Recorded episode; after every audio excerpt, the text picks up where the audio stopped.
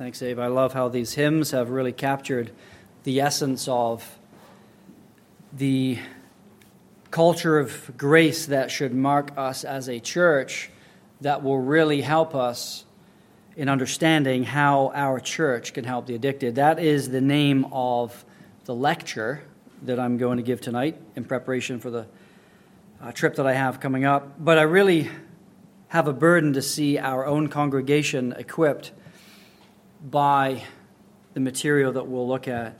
Before we begin, I would ask you whether you would expect an addicted person to show up in a typical worship service. Are you prepared for how to react when that happens? What would you do if someone struggling with any form of addiction came up and sat in the front row? Are we tuned as a church to how individual families are struggling with addiction, addiction related things? Are we tuned to look outside of ourselves, meaning into the community, to understand to some degree the plethora of struggles that exist with various kinds of addictions to various kinds of substances or activities, things along those lines? Are we concerned with reaching our community to address the issue of addiction with the gospel? Have we considered, as a church, as individuals, what the scripture says to address the topic of addiction? Do we believe, do you and I believe as Christians, that addicted people have a place at the table that we share with Jesus Christ? Is there a place at the table for the addicted? In answering the question how our church can help the addicted, what I'd like to do is work through two main questions. Those are as follows How can the church help addicts? How can the church help addicts? The second one is closely related. How should the church respond when an addict shows up to one of our worship services? I'm going to take some time to really tease out each of those questions. You'll find that definitions as we proceed are very important in answering those questions. Understanding what we mean by such terms as addict or addicted is going to be very key in realizing how the scripture comes to bear on that issue, that area of ministry that we can offer. So, that first question is how can the church help addicts?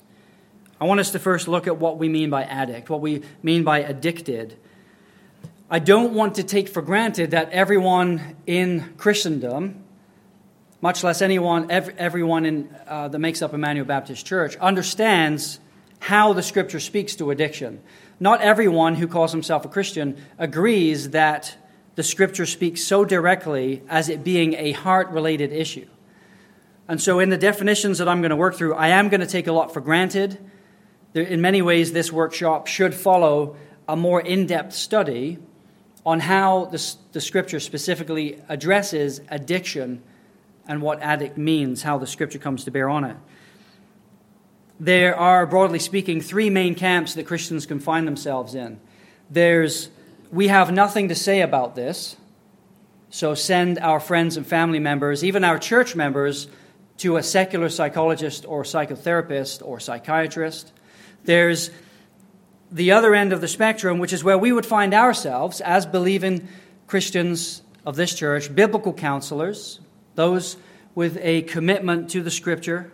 We believe that Scripture speaks directly to the issue of addiction. Then there's those in between, faithful men and women within the faith, who have concluded that we need to take something from the secular realm and try to blend it with Scripture. That's a more integrationist approach.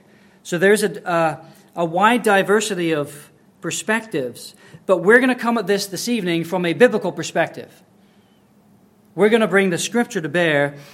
I already mentioned Mark Shaw this evening. He is one of the leading authors, leading researchers, leading uh, advocates for biblical ministry in this realm. And he gives a definition as follows for addiction. He says it's the persistent, habitual use of a substance known to be harmful to the user. He's taken the world's definition, which is a persistent, compulsive use, and changed it to more scripture friendly, scripturally faithful language, persistent, habitual use. The word compulsive gives this air of I can't do anything about this. It's without it's outside of my power. I'm not responsible for this. It just happens to me, and therefore I'm not responsible for it. So it's very clear from a biblical perspective, as we'll go on to, to see here, that in defining what addict, in defining what addiction is, it's a persistent habitual use of a substance known by the user to be harmful. He goes on to say, quite simply, physical addiction occurs when you repeatedly satisfy a natural appetite and desire with a temporary pleasure until you become the servant of the temporary object of pleasure rather than its master. You see how things are flipped on their head there the master slave relationship. The substance has become the master. Addiction is likened to slavery and idolatry in the Bible. You use the temporarily pleasurable substance to escape, but in reality, you find that you are physically enslaved rather than free. We talked about being free in the gospel tonight as we sung. When you hear the word addiction, I want you to think in more biblical terms life dominating sin. If you looked at the scripture in 1 Corinthians chapter 6, where Paul addresses the Corinthians from verse number 9, he says, Or do you not know that the unrighteous will not inherit the kingdom of God? Do not be deceived, neither the sexually immoral, nor idolaters, nor adulterers nor men who practice homosexuality, nor thieves, nor the greedy, nor drunkards, nor revilers, nor swindlers will inherit the kingdom of God. These are people whose lives were marked before being saved by Christ by various life dominating characteristic sins. Sexually immoral, people whose lives were given over to sexual immorality. Idolaters, people who, whose lives were given over to worshiping false gods adulterers, people who are known to cheat on their spouses, nor men who practice homosexuality. The natural relationship that God gives between a man and woman having been rejected in favor of relating to people of the same sex. Thieves, people who were marked by stealing things, marked by greed. Drunkards, those given to much wine. Paul says in verse number 11, and such were some of you. Such were some of you. In the Corinthian church were people who had been redeemed by Christ, washed of their sins, made new in the Lord Jesus, such that Paul could say, You were marked by those life dominating sins. You were addicted in those ways, but Jesus Christ got a hold of you. You were washed, you were sanctified, you were justified in the name of the Lord Jesus Christ and by the Spirit of our God. Friends, there is much hope in the church that we have to offer those who are addicted if we would just be disciplined and diligent to define it in biblical terms. Ed Welch goes on as another faithful voice in the wilderness to say that Contrary to popular belief, contrary to what many in the church and most people in the world would say, addiction is not a disease. But it's the rule of a substance, activity, or state of mind. Notice how he's branched out now from just substances.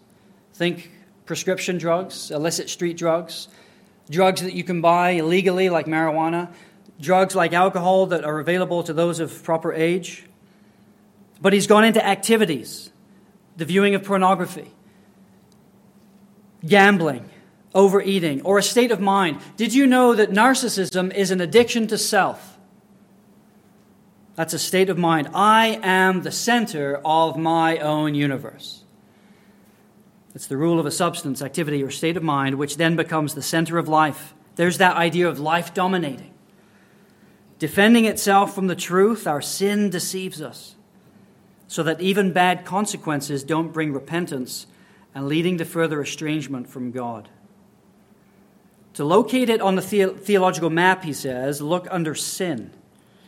More specifically, since sin is a broad category that includes both self conscious disobedience and victimizing slavery, find addiction on the side of that theological map under sin that emphasizes slavery. If you've ever come to know someone who has been addicted to a substance, let's say, it is very apparent that there is something about that manner of living that leads you to conclude that that person is enslaved to that manner of living. Now, the root of that issue is in the heart, no doubt about it.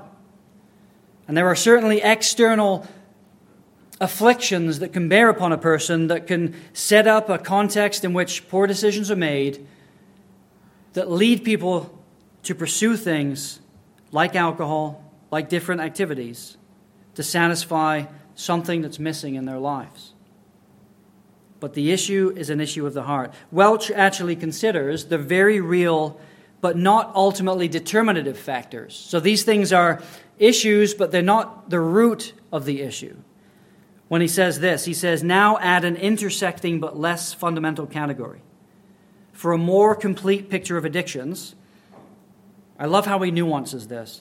Add a category that accounts for the many influences that make each person's addiction unique. We all struggle in so many different ways, don't we?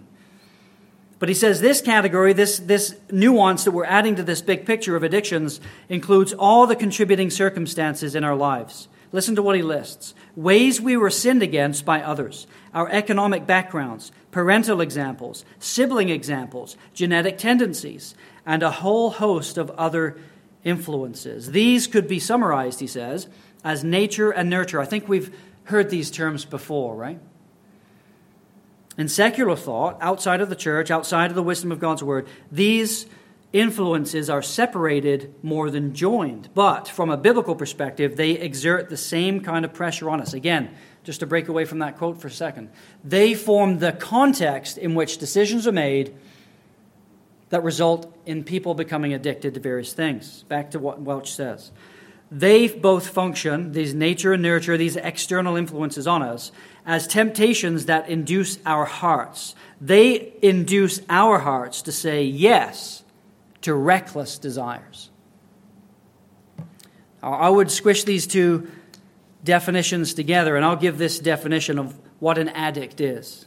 I'm going to suggest that a sinner or an addict is a sinner who has made some very real personal choices, there's that personal responsibility, in response to particular temptations to selfishly pursue something to which they have now become voluntarily enslaved, perhaps even in the midst of some serious, grievous afflictions.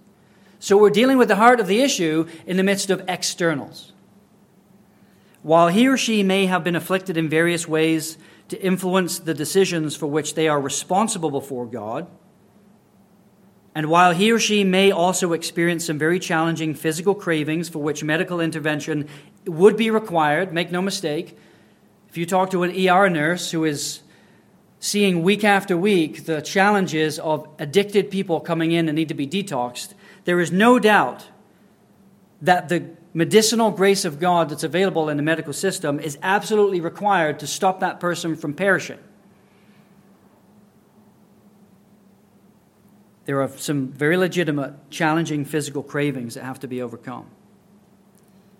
But fundamentally, an addict is a self worshiping sinner. Get this now.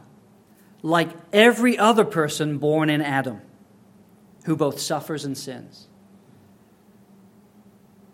An addict has the same basic need as any other sinner salvation from the penalty, the power, and the presence of sin.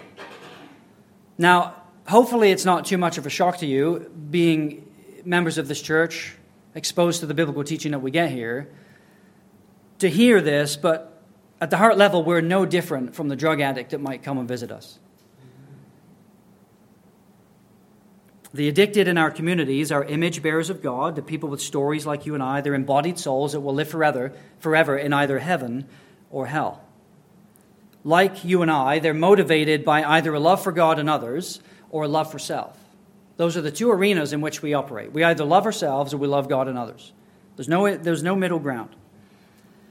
Like each of us, the addicted person could be tempted by his or her own desires. We, again, we heard that from James chapter 1 this morning.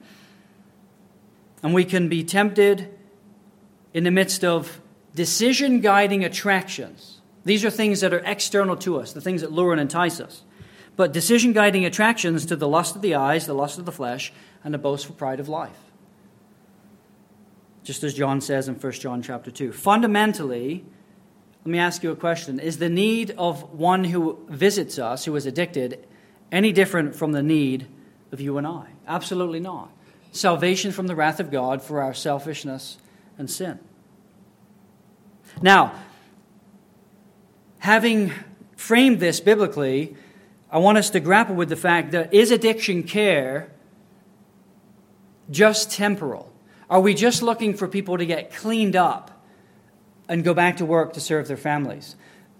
The biblical perspective sees these people as needing a Savior, needing Jesus Christ.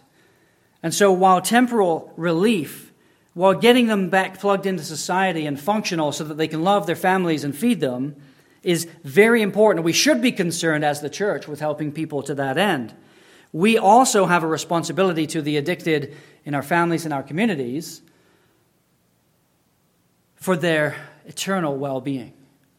Do we not want to see them saved from the wrath of God as we have been saved from the wrath of God, just as the Lord Jesus has commissioned us to be concerned about? Understanding who the addicted are and the ultimate need that they have, salvation from God's wrath, we can now look to what the church has to offer. Because I think the church has something very relevant to help the addict who is framed in the way that we've just framed him or her.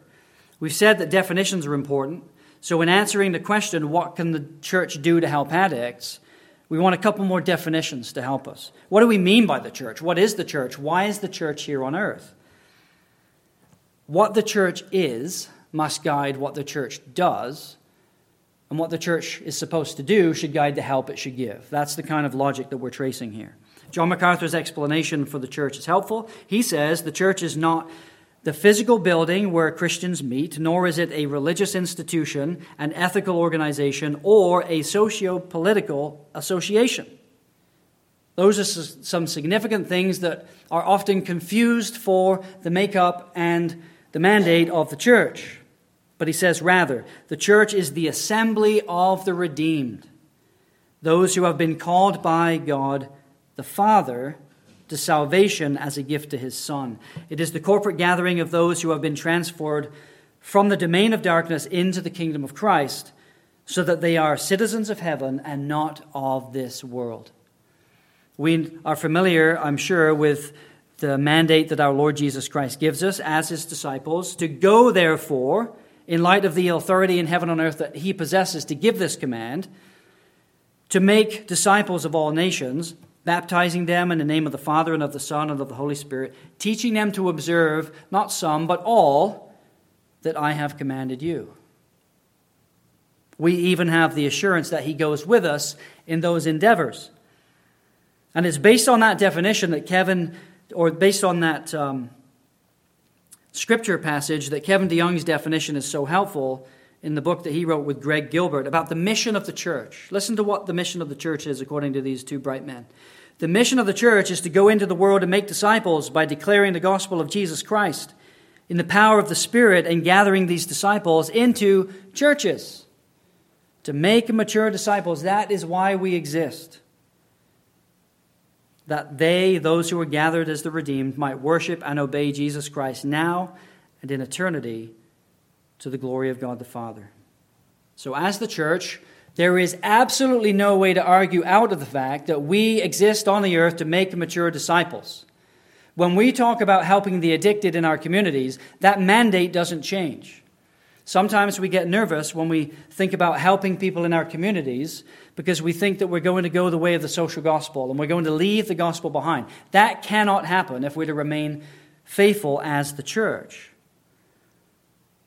But it is possible to minister the gospel and minister it faithfully, making and maturing disciples in the midst of reaching those who are addicted. If we prioritize anything above making and maturing disciples, then we're missing the mark as Emmanuel Baptist Church and as the church at large. But with such a gospel mandate, we also need to be familiar with the struggles of people around us. The church, for sure, exists to make and mature disciples. Do we not want to see the addicted in our communities become free of their voluntary enslavement to worship not themselves, not the things of this world, but worship the one living and true God through Jesus Christ. Jesus Christ Himself, the God man. So, how can the church help addicts with this idea of what the church is? in light of what help we have to offer, salvation from sin, and even some practical measures, as we'll look at briefly in a moment. What can the church do to help addicts? This is what I've suggested here. The church can help addicts by maintaining focus on her mission to make known God's grace in the gospel of Jesus Christ. Gospel ministry front and center. With a commitment to the sufficiency of Scripture to define and address the sinful roots of addiction, the church can faithfully hold out the only hopeful solution to the addict's problem. And what is that only hopeful solution? It's the good news that Jesus came to save sinners of every kind, of every stripe, from the penalty, power, and soon the presence of sin as they respond in repentant faith to the gospel call. Brothers and sisters, that is no different from how you and I were saved. We already know how to do this, we already steward the gospel. By keeping our efforts centered on the Great Commission to make and mature disciples, our local churches can function in our communities as bright beacons of hope for lost sinners of all stripes to show God's love in practical ways without neglecting our holding out that transforming hope that comes through a relationship with Jesus Christ. That hope that offers freedom from voluntary slavery to harmful substances and activities that suffering sinners pursue out of love for themselves. Freedom is available for the addicts in our families and our communities.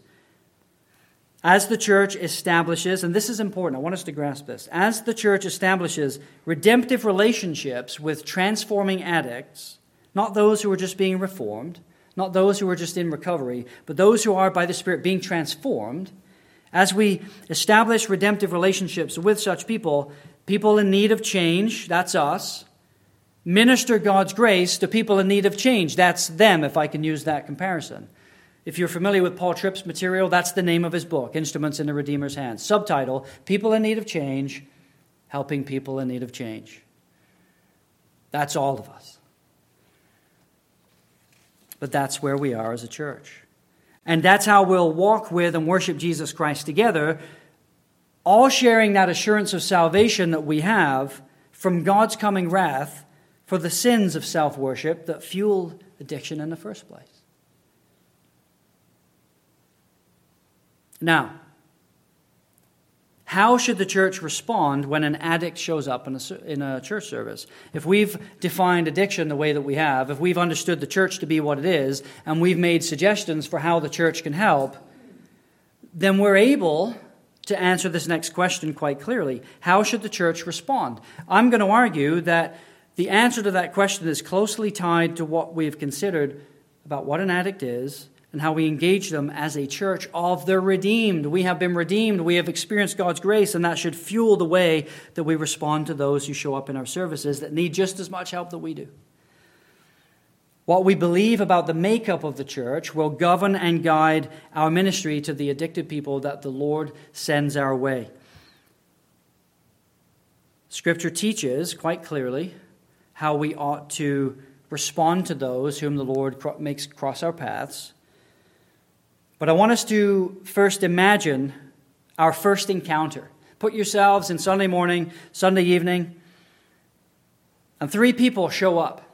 These are three new people, three people you've never, never seen before. There's the middle aged Christian mother of four.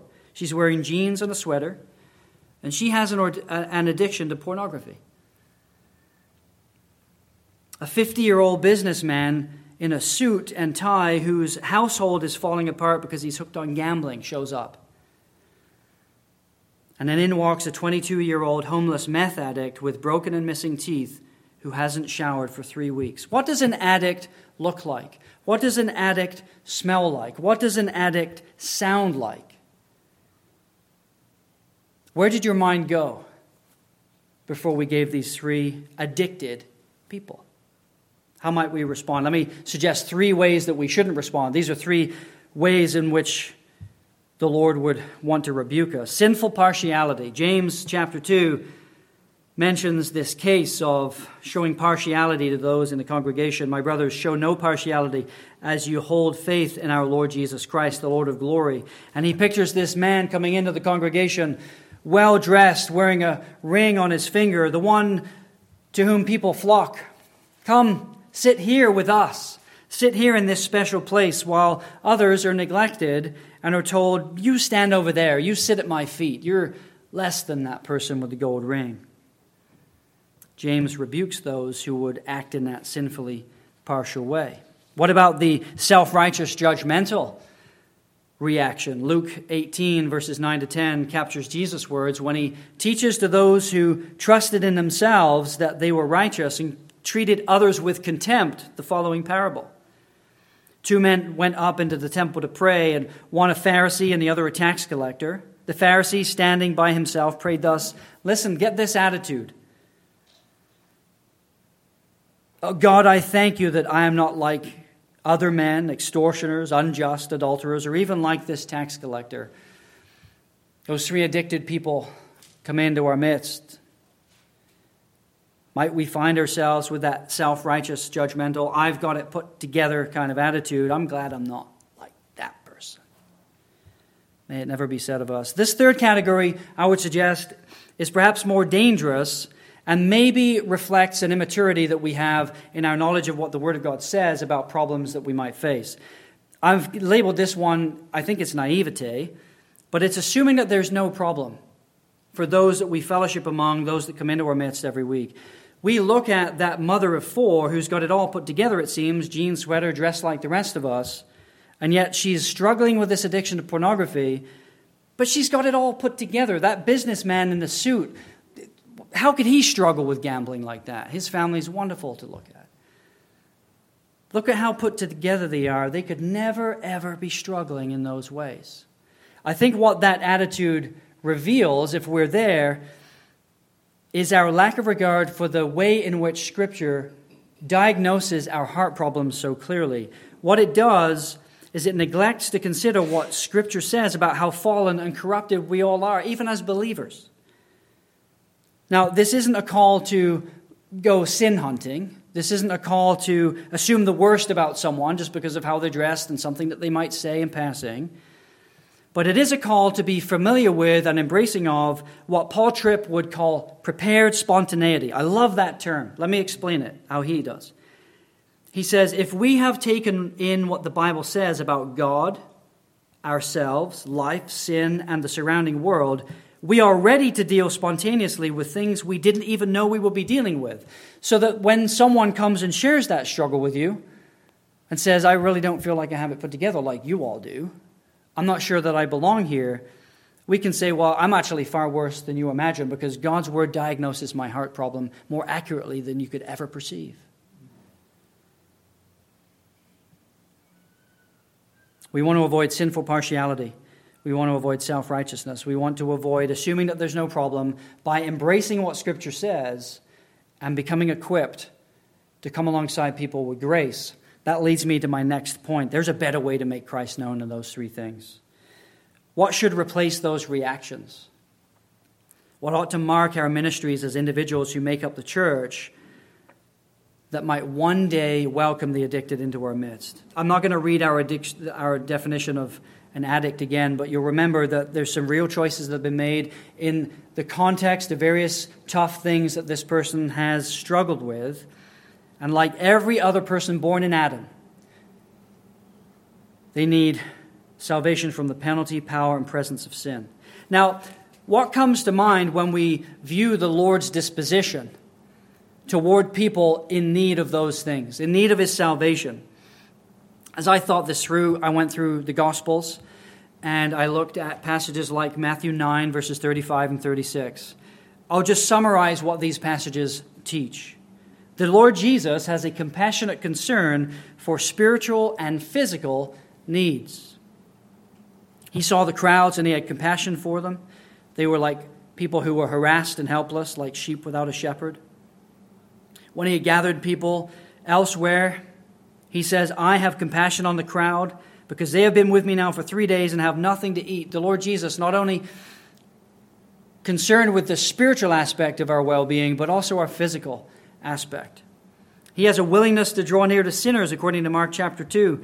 He was found eating with tax collectors and sinners.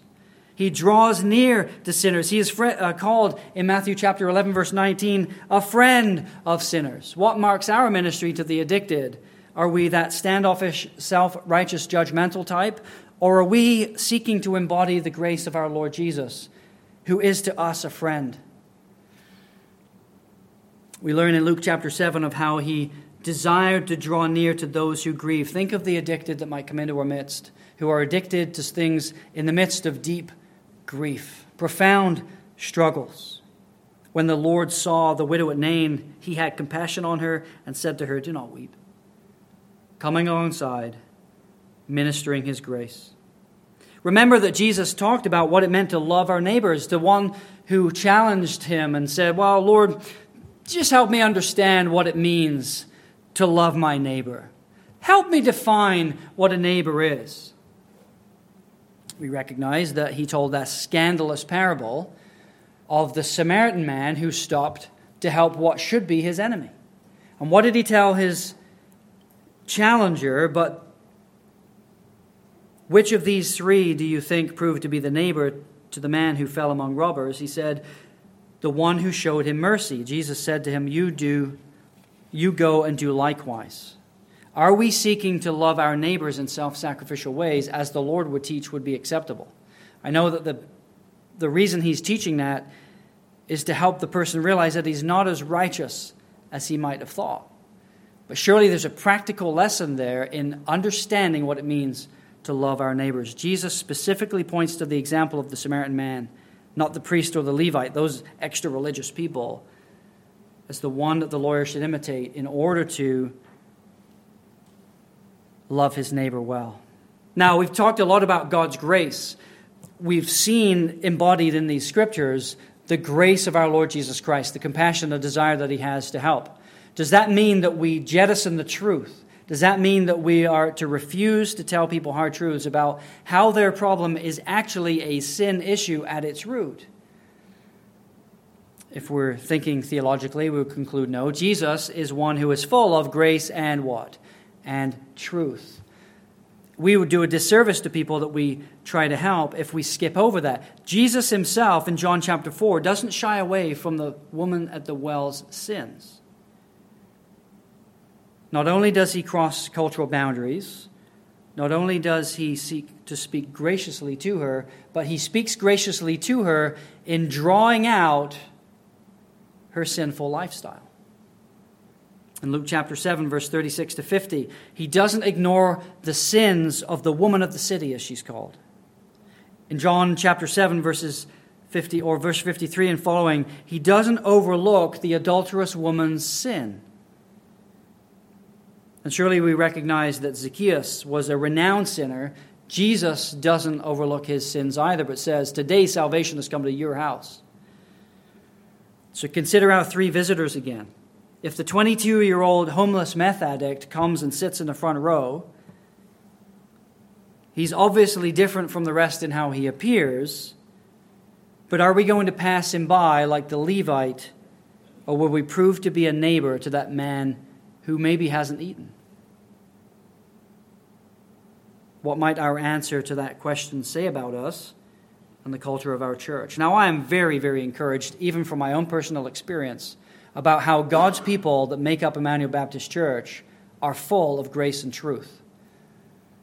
Because when I used to come here on Sunday morning after Sunday morning with alcohol on my breath, no one turned me away. The grace of the Lord Jesus Christ was evident through the people of Emmanuel Baptist Church. And to be clear, I'm talking about before I was saved, not this morning when I led worship. If the middle aged Christian woman dared to open up on her first visit about her addiction to porn to a lady in our church, would she be met with harsh condemnation or a heart of gracious compassion and a willingness to gently call sin sin when the time was right? Would our 50 year old businesswoman with a, or, sorry, businessman with a gambling problem whose wife is exhausted because of the whole ordeal be met with people who genuinely care not only for their spiritual well being, but also for the fact that they're embodied souls who are really, really struggling to get rest in this situation? Will our church demonstrate the gracious, truth filled compassion of the Lord Jesus to, addict, to addicts who visit when we gather for worship? Now, we've talked about that person to person, that interpersonal skill of relating to people well. What about practical ways in which we can be loving neighbors to those who visit in our midst? Let's think of some practical questions that might need to be addressed, particularly with this 22 year old meth addict who's homeless. He hasn't eaten or slept somewhere where he's been safe for weeks. Is that person in need of food or drink or shelter? I met with a brother uh, when I was on a conference for my other uh, job some time ago, and he was sharing how him and his wife had invited some addicted friends into their home. They had opened up their home to addicts in their community. And I was blown away by that kindness. Would we be willing to do the same thing? Is that person in need of immediate medical care? Is their personal safety at risk? These are practical ways in which we can prepare to minister well to the addicts in our communities. James says in James chapter 2 faith by itself, if it does not have works, is dead faith. So, what can we do to prepare ourselves to work out the faith that we claim to possess? Are we ready and willing to help our community in times of need when the addicts from our community come to visit us? Consider now past the initial encounter. We've moved past now the encounter that we have with these three different people and we want to think about how to care well in the longer term. What do we as a church need to see if we're to be equipped to take care of these people past the initial encounter with them? I want us to think about how we as a church evangelize and disciple those who are converted to Christ when they're addicted to various things. How can we establish a culture of grace? How can we equip our church to minister the truth in love? How can we educate our membership and the addicts who visit us, especially in the realm of addictions and the broader category of mental health disorders? How can we expand the reach of our own addiction ministry that we're currently involved in? Those four E's are basically this roadmap for faithful ministry as I see it, as I've studied the issue. First off, establishing a culture of grace and truth.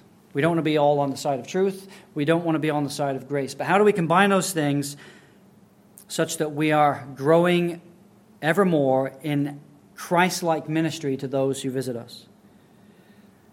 Would someone with an addiction feel comfortable asking for help based on what they see in our interactions with them?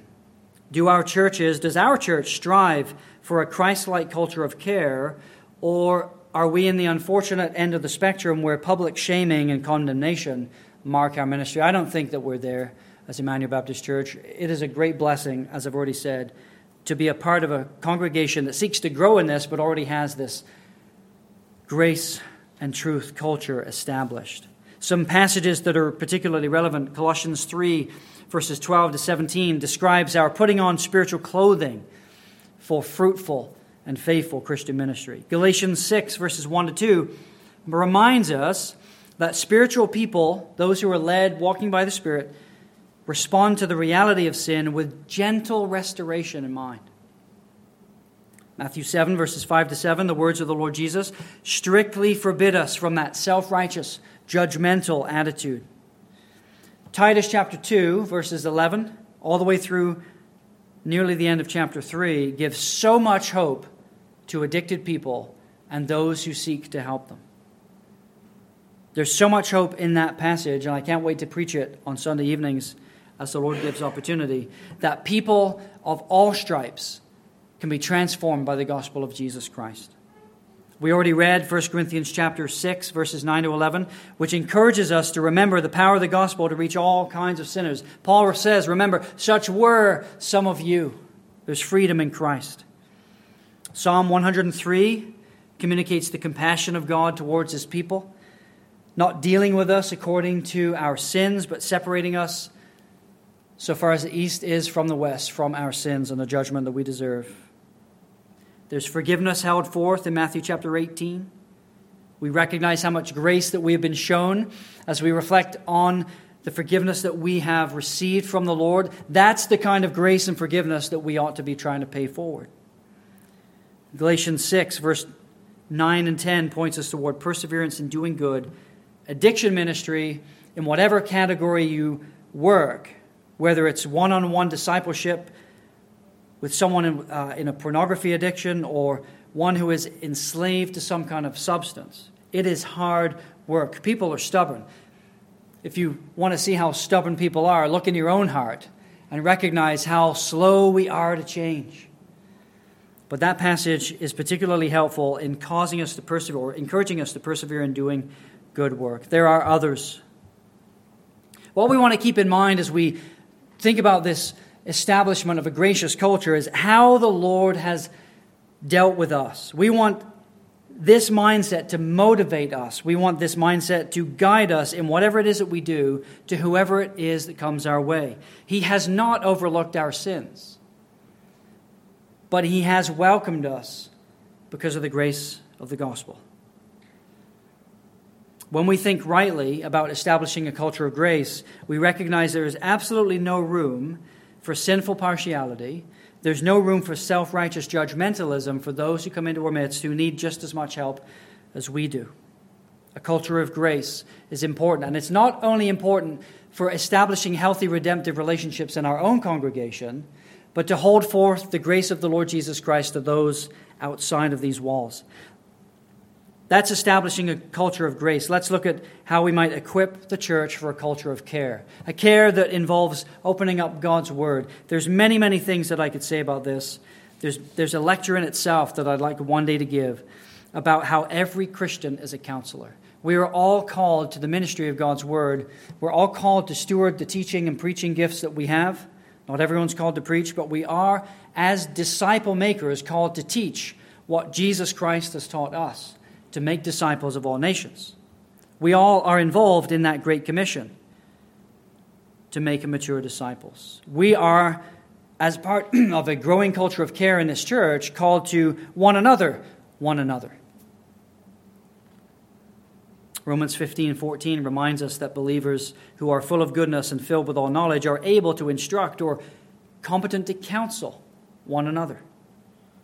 Ephesians 4, verses 11 to 16, points us all toward mutual maturity in the Lord Jesus Christ as we take the equipping that we've received from pastors and teachers to speak the truth in love to one another, that we would not be deceived by the things of the world, but be grown up into Christian maturity, into the fullness of our head, admonishing and teaching one another in all wisdom, as Paul says in Colossians 1, verse 28. 1 Thessalonians chapter 5 verses 12 to 14 makes very clear that the ministry of the word is there for all of us to partake in. We're to admonish the idle, encourage the faint hearted, and help the weak while remaining patient with them all. This equipping, this holding out this mandate for the church to be involved in this ministry is to start at the top. And I'm privileged to be able to say that Pastor Scott and I are on the very much the same page in helping you all do that. You're already doing it. You've been doing it since before I was a member of Emmanuel Baptist Church. But we really want to see this direction set and steps taken so that we grow in our ability to do this well, such that we can come alongside those who are addicted in our communities with the challenges that they face. Maybe you're burdened for how to do this better. Maybe you're feeling the Lord pull you toward counseling and discipleship training. That's one of the many different options that exist for churches around the world. It looks differently in different places. There's many different avenues. We've already started this as a congregation by working through the How People Change curriculum. We're going to get to instruments in the Redeemer's hands to learn what it looks like to take change from a personal level and hold it out in our congregation as we seek redemptive relationships with one another.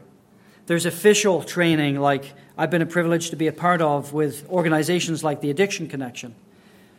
There's church based counseling and discipleship training. There's Association of Certified Biblical Counselors. There's the International Association of Biblical Counselors. All of these different umbrella organizations that have a heart to see people equipped.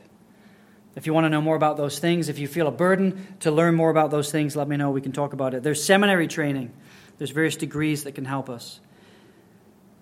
Whatever it is that we're engaged in, whatever it is that we're doing, the goal is this to bring the grace of the Lord Jesus Christ to relationships where people are struggling, even struggling with addictions, so that we take our knowledge of sound doctrine and bring it to bear on people's lives. We see people's lives transformed. We especially want to see biblical terminology used to define the problems that we're facing.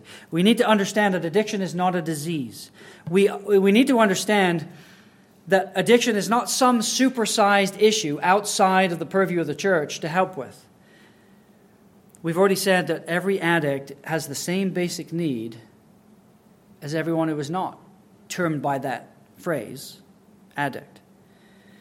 The question is are our churches, is our church being equipped to think through related issues of mental health, substance abuse disorder, or addiction, call it what you will, the world is very quick to offer solutions to these things. They've got some nice categories to talk with. Are we becoming adept at building a bridge between what the world says and what the Bible speaks to? The Bible speaks to these issues, as I said before. We just need to become skilled at helping one another see how to build a bridge between the world and God's Word. We need to grow in discernment so that when our friends, our relatives come alongside us and say, I'm struggling with this disorder, this addiction, such and such over here, we can say, The Lord Jesus speaks to this in His Word. I'm not quite sure how, but I'm going to ask someone who knows so that we can help that person and not push them toward things that are ultimately going to lead them away from the Lord Jesus Christ. We want to establish culture of grace. We want to equip people for the work of ministry. We want to educate our churches and addicts who visit them. We want, as a congregation, I believe, to have a grasp of what the Bible says about addicts and how to help them and their families. It's very important not to disconnect the struggling person from the family who is also struggling because of the burden that that addiction brings on that relationship. There are so many different biblical resources. Some of them are actually on the back table if you're interested in looking at those. But we want to make sure that the gracious, truth filled compassion that we exhibit toward one another is being also applied to the families of addicts who come into our midst. Keep the addict and their family on your heart as you're trying to help them, making sure to educate them from a biblical perspective what the scripture says about those particular issues. Are we being proactive as we educate ourselves? for how to prevent addiction. If we say that addiction is rooted in the heart, and we know biblical principles to shepherd our children's hearts away from addictive behavior, then are we being equipped to share those resources, to uh, minister to our families in those ways? Addiction Proof Parenting is a book about biblical prevention strategies. There's a smaller version called How Not to Raise an Addict. And these all take biblical principles that boil down the heart issues of addiction and warn parents about what to do, what not to do. It's not a fireproof solution because our children will do what they will do, but we're responsible to shepherd them in a direction of glorifying the Lord Jesus Christ with their lives. There's one more thing I want to touch on as part of this faithful ministry map. We've talked about establishing the culture of grace equipping the church for a, culture of care. You know, what can we do with one another and for one another in uh, ministering the Word of God? How do we uh, educate our churches and the addicts who visit them? How do we expand our reach to the addicted in our communities, even in our own families?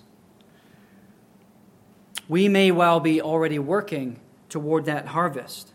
How can we expand that? Think of this as the Great Commission portion of this faithful ministry map. The gospel went out from Jerusalem to Judea to Samaria to the ends of the earth. In a similar way, how can we take what we're stewarding here and cause it to spread to impact our community for the Lord Jesus Christ? The objection comes up well, we, we don't have enough time, we don't have enough people equipped, we don't have enough money to have a full blown residential ministry to welcome men and women, 30 people at a time, to give them the medical attention, to give them the full blown 24 hour, seven day a week discipleship that they require. And I would say, yes, for this particular congregation, you are absolutely correct. But what are we stewarding that we can build upon with prayerful support from the Lord to reach more and more people with the gospel that we're already reaching? We need to be able to minister well when we can and within our means while praying for the Lord to grow our ability to do more. Is that any different from any other gospel ministry? Of course not. How can we reach our community with a commitment to biblical addictions ministry? Maybe we would start off ministering to the families where we know addicts are a part. Maybe we would start a midweek Bible study for those who we know are addicted, that we can bring some of these resources with which we've educated our congregation and help them come to an idea of what is causing the problem, why they are addicted in a way that they are addicted. Maybe we would establish connections with law enforcement and corrections facilities so that those who have been incarcerated because of some activity related to an addiction that they have could come to know Jesus Christ, have their lives transformed, come out of jail, start an addiction ministry for themselves. Maybe we could connect with organizations like the Addiction Connection so that we can be connected to organizations who are like minded, eager to support us in those ways. I'm out of time. I've actually gone over. Let me give you an encouragement and a challenge. We're all already doing a lot of this ministry. I want you to be assured that you are already, we are already as a church, breaking open the Word of God to one another. We already have this culture of grace. We are already praying for and seeking to reach the addicted in our families and possibly even our communities. Be encouraged in that. You already know what it looks like to minister well to addicts. But where tonight is the Lord calling you to grow in that ministry? What else can you do to be equipped to take your abilities to the next level such that the mystery surrounding addiction is removed to a greater degree and you become more proficient at ministering God's word to those who need just as much help as you and I, who are defined at this moment in time by a, a voluntary enslavement to some substance activity, or attitude. Let me close this with a word of prayer. Our Heavenly Father, we're so thankful that you've given an opportunity for us to study this together. We're thankful to be a part of a church where there is a culture of grace that has been established. God, I'm so thankful for that ministry of grace in my own life, how it's been transforming in my own life, and the burden that you've given me, that you've given others in this congregation to reach our community with the gospel. God, we're thankful that your word speaks authoritatively and sufficiently to the issue of addiction. God, help us as a congregation, even as individuals, to evaluate where we are. Would we take next steps to understand more fully what the world says about addiction compared to what your word says? Help us to establish further that culture of grace. Help us to equip one another for the work of ministry. Help us to become educated and be educating on the topic of addiction, mental health, and all of the other things that your word speaks clearly to that could be such a help to those who need Christ. And help us to expand our reach so that we would be a part of your kingdom work to make a mature disciples to those outside these walls so that more and more would be removed from that addiction, that lifestyle, that service of self to the service of Christ. We pray these things in Jesus' name. Amen. Abe.